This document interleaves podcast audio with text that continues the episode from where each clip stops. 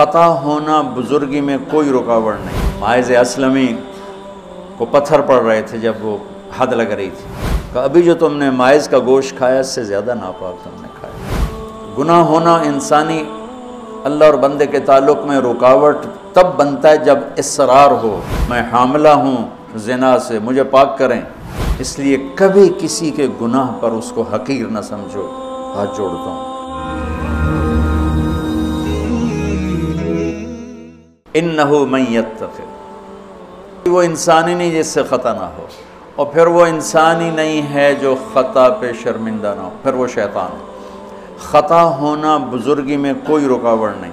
صحابہ کی خطاؤں کو اللہ نے قرآن میں ذکر کیا، صحابہ سے ہر بڑے سے بڑی خطا ہوئی، اس میں ایک پیغام تھا کہ اتنے بڑے مقام والے سے بھی خطا ہو سکتی ہے اور اللہ کے تعلق میں کوئی کمی نہیں آ سکتی۔ توبہ۔ ماعز اسلمی کو پتھر پڑ رہے تھے جب وہ حد لگ رہی تھی، تو دو آدمی آپس میں باتیں کر رہے تھے، دیکھو اچھا بھلا اس پر پردہ ڈال دیا تھا اللہ کے نبی نے، یہ خود ہی اپنے آپ کو ذلیل کر کے آ گیا۔ تو جب وہ ان کا انتقال ہو گیا اور وہاں سے واپس ہوئے تو راستے میں گدھا مرا پڑا تھا، تو آپ نے کہا ان دو آدمیوں کو بلاؤ، وہ دونوں آ گئے۔ آپ نے فرمایا اس کا بیٹھ کے گوشت کھاؤ۔ یا رسول اللہ، یہ آپ کیا فرما رہے ہیں، ناپاک، حرام، مردار، کہ ابھی جو تم نے ماعز کا گوشت کھایا اس سے زیادہ ناپاک تم نے کھایا، کہ تم اس کی غیبت کر رہے، اور میں محمد مصطفیٰ اللہ کی قسم کھا کے کہتا ہوں میں اسے دیکھ رہا ہوں جنت کی نہروں میں نہاتا پھر رہا ہوں۔ گناہ ہونا انسانی اللہ اور بندے کے تعلق میں رکاوٹ تب بنتا ہے جب اصرار ہو، کرتا ہی جائے، اس لیے کبھی کسی کے گناہ پر اس کو حقیر نہ سمجھو۔ ہاتھ جوڑتا ہوں، کسی کو حقیر، کسی سے نفرت نہ، اپنی نیکی کے تکبر سے بچو، اللہ کی قسم نیکی کا تکبر پیسے کے تکبر سے بھی زیادہ خوفناک ہے۔ ہم ایسے تم ایسے، اور امرہ غامدیہ رضی اللہ تعالیٰ عنہ سے برائی ہو گئی، حاملہ ہو گئیں اور ان پر قربان جائیں۔ سبحان اللہ کے نبی کے پاس آئیں، میں ماعز کی طرح نہیں ہوں کہ آپ کہیں جا تو نے کوئی نہیں کیا، میں حاملہ ہوں زنا سے، مجھے پاک کریں۔ تو آپ نے فرمایا، آپ نے اس کو ٹالنے کے لیے کہ جا پہلے بچہ پیدا کر پھر اس کے بعد دیکھا جائے گا، کہ 9 مہینے گزریں گے آپ ہی بھول جائے گی۔ وہ 9 مہینے بعد پھر آ گئی کہ مجھ سے گناہ ہوا ہے، یہ میرا بچہ پیدا ہو گیا ہے، اب مجھے پاک کریں۔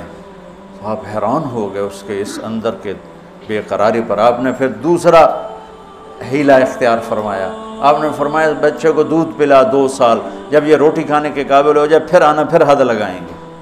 2 سال اس نے دودھ پلایا، اور ایک دن چشم فلک نے دیکھا کہ ایک عورت بچے کو انگلی سے پکڑ کے لا رہی ہے، اور اس بچے کے دوسرے ہاتھ میں روٹی ہے اور وہ کھا رہا ہے، اور آ کر کہتی ہے یا رسول اللہ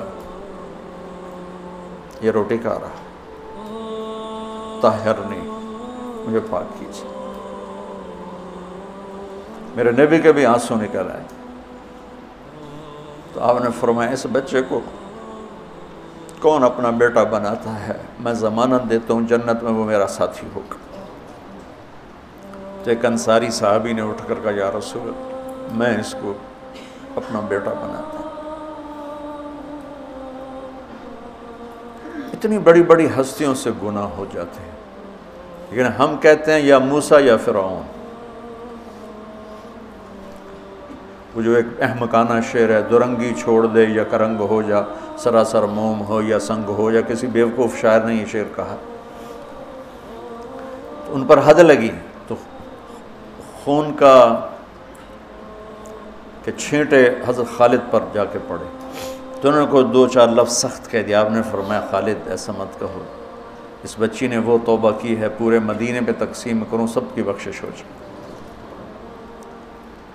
انہو من یتق، بڑے سے بھی ہو جاتا ہے۔ سارعوا الی مغفرۃ من ربکم وجنۃ عرضها السماوات والارض اعدت، بولو للمتقین۔ ٹھیک، کون ہیں؟ الذین ينفقون فی السراء والضراء، جو تنگی اور فراخی میں خرچ کرتے ہیں، والکاظمین الغیظ، جو غصے کو پیتے ہیں، والعافین عن الناس، جو لوگوں کو معاف کرتے ہیں، واللہ یحب المحسنین، اللہ احسان کرنے والوں کو پسند کرتا ہے۔ اب آگے بھی تقوی والے ہی آ رہے ہیں۔ والذین اذا فعلوا فاحشة، فاحشہ میں نے بتایا تھا نا قرآن میں کس معنی میں آتا ہے، اور یہ کس کے بارے میں؟ اللہ اکبر، واہ میرے رب، تو نے اتنی گنجائشیں دی اور تیرے بندوں نے جہنم ہی واجب کر دی تیرے بندوں پر۔ مجھے ایک پڑھا لکھا نوجوان کہنے لگا تسی مولویاں ساڑھے کو لو ساڑھا رب کھولے، اور ساتھ ہی رونے لگا کہ تسا مولویاں ساڑھے کو ساڑھا رب کھولے، ڈرائی جان دن ڈرائی جان دن ڈرائی جان دن۔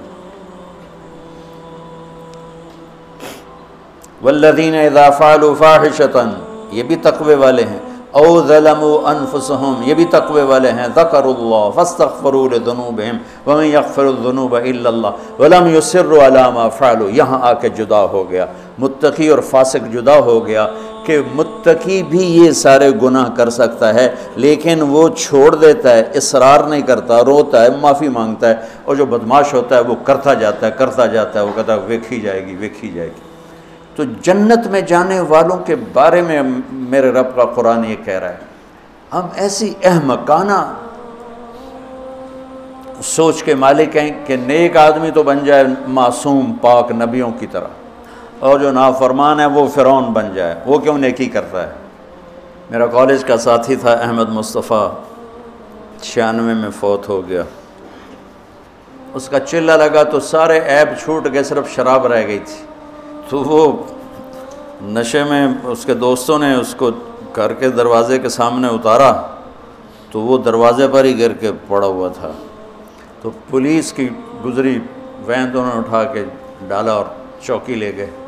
صبح اس کی آنکھ کھلی تو روشنی ہو رہی تھی، تو اس نے سپاہی بھی جانتے تھے، اچھا بڑے آدمی کا بیٹا تھا، خود بھی کافی مشہور تھا، تو اس نے کہا یار جلدی جلدی مصلی لوٹا لو میں نے نماز پڑھنی، تو کہنے لگا راتی کی کرتے رہے ہو، تو کہنے لگا اسے واسطے تو نماز پڑھنے لگا کہ منہ کالا کیتا ہے دھو بھی لواں، اور ہمارا کیا تصور ہے، تو تیری روٹی حرام، تجھے نمازوں کا کیا فائدہ، تو داڑھی منڈاتا ہے، تیرا کیا دین ہے، تیری شکل ہی کافروں جیسی ہے، تیرا کیا دین ہے۔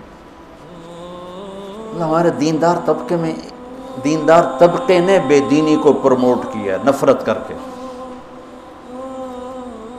دین تو سراپا محبت سراپا